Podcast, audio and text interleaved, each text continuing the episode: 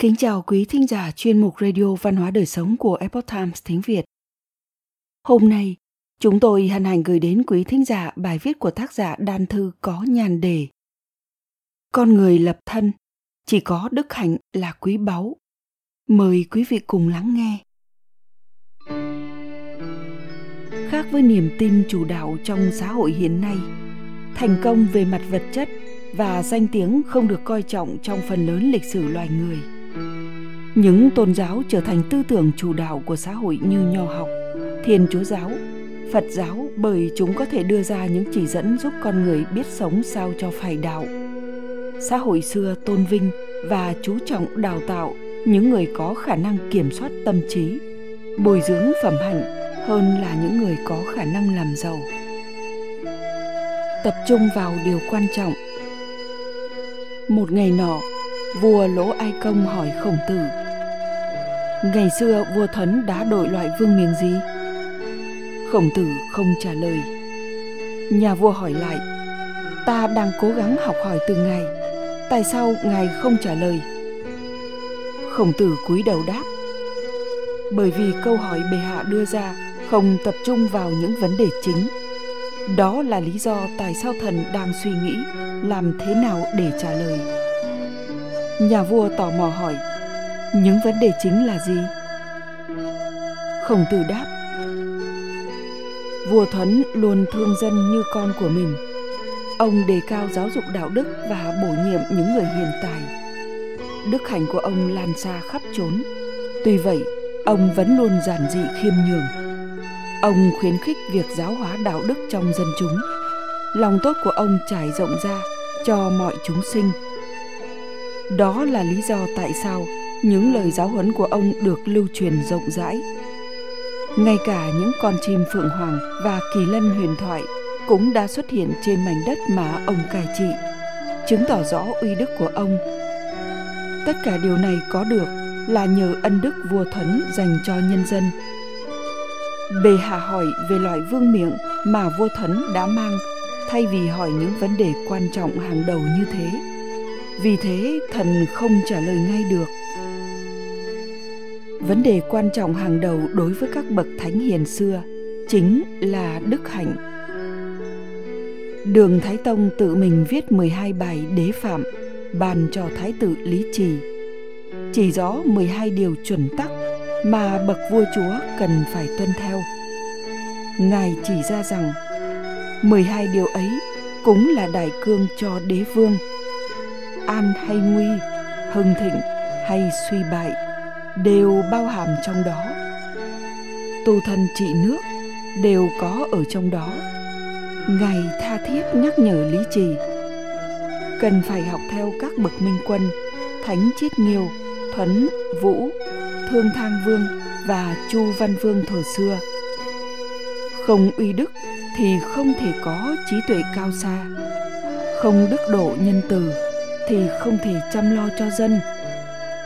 Bản thân phải cần cù chịu khó mới đi theo được đường đức nghĩa. Sách đế phạm cũng được phần lớn các bậc vua chúa tôn thờ như là một cuốn thánh kinh gia giáo. Đường thái tông còn viết cuốn giới ngô vương khác thư. Giới hoàng tộc đều là những cuốn kinh điển nổi tiếng, dạy bảo con cái, con người ta lập thân chỉ có đức hạnh là quý báu. Chỉ ra tính trọng yếu của việc tu dưỡng đức hạnh, làm nhiều việc thiện, mỹ đức tràn đầy mới có thể được hưởng phúc lâu dài. Gặp chuyện lớn nhỏ gì, đường thái tông đều có thể nhân đó dạy dỗ đạo đức cho con cái, giúp chúng trong cuộc sống hàng ngày dần dần bồi dưỡng được phẩm chất tốt đẹp. Một lần, ngài trông thấy thái tử lý trì nghỉ ngơi dưới một tàn cây uốn lượn, thì dạy rằng, cây này dù uốn lượn, nhưng gặp thờ mộc thì có thể trở thành ngay thẳng. Làm vua, cho dù bản thân mình chẳng hề cao minh, nhưng nếu có thể tiếp nhận lời khuyên can của người khác thì cũng có thể trở thành minh quân. Đường thái tông còn chú ý kết hợp giáo dục với các sự kiện lịch sử để cho ngụy trinh biên soạn cuốn từ cổ chư hầu thiền ác lục, tức chuyện thiền ác của các chư hầu từ xưa đến nay, rồi phân phát cho các con, bắt buộc lấy đó làm căn bản cho việc tu thân. Trong cuốn sách này, có những ví dụ cụ thể về gương thành công của người thiện, thất bại của kẻ ác, có tác dụng cổ vũ lớn lao và giúp con cháu càng coi trọng việc tu dưỡng đức hạnh bản thân hơn nữa. Làm người chính nhân quân tử và yêu thương bách tính muôn dân. Người xưa rất coi trọng nề nếp gia phong, chú trọng bồi dưỡng các đức tính tốt cho con cháu. Trọng đức tu thân trở thành nội dung chính trong lời gia huấn của các dòng họ. Không học thi lễ, không biết làm người. Khổng tử là nhà tư tưởng và giáo dục thời xuân thu.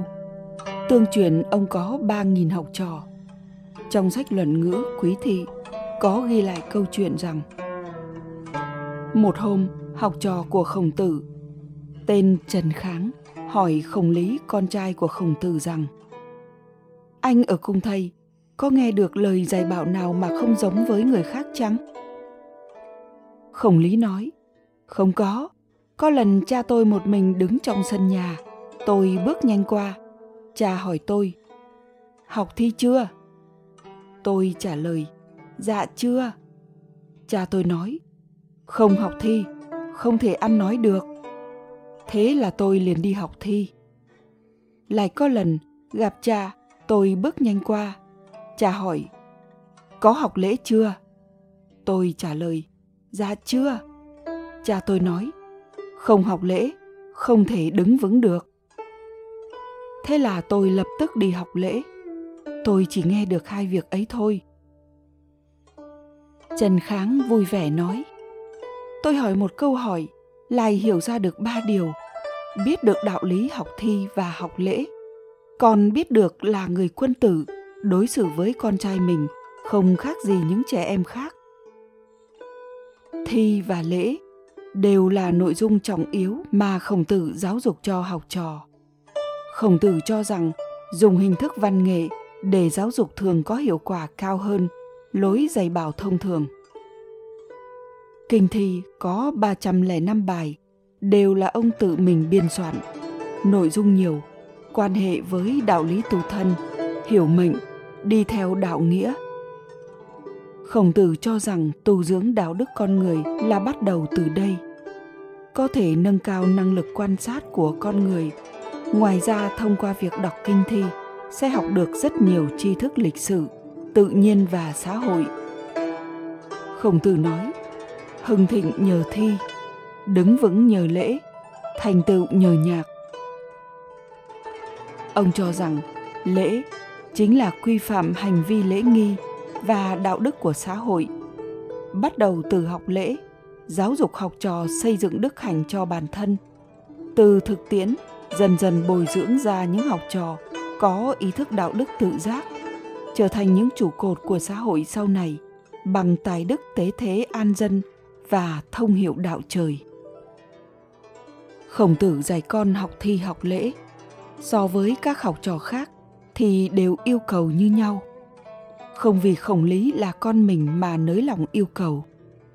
Từ đó thấy được khổng tử đối xử rất bình đẳng với học trò, đồng thời gửi gắm nhiều hy vọng ở con trai. Người đời sau gọi phương pháp dạy con của khổng tử là thi lễ chuyện gia.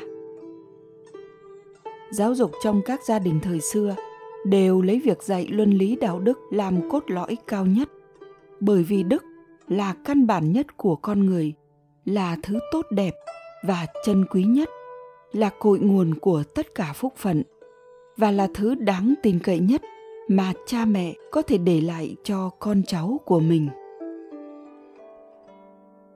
quý thính giả thân mến Chuyên mục Radio Văn hóa Đời Sống của Epoch Times tiếng Việt đến đây là hết. Để đọc các bài viết khác của chúng tôi, quý vị có thể truy cập vào trang web epochtimesviet.com. Cảm ơn quý vị đã lắng nghe, quan tâm và đăng ký kênh. Xin chào tạm biệt và hẹn gặp lại quý vị trong chương trình lần sau. Kính chúc mọi điều bình an và tốt lành tới quý vị cùng người thân.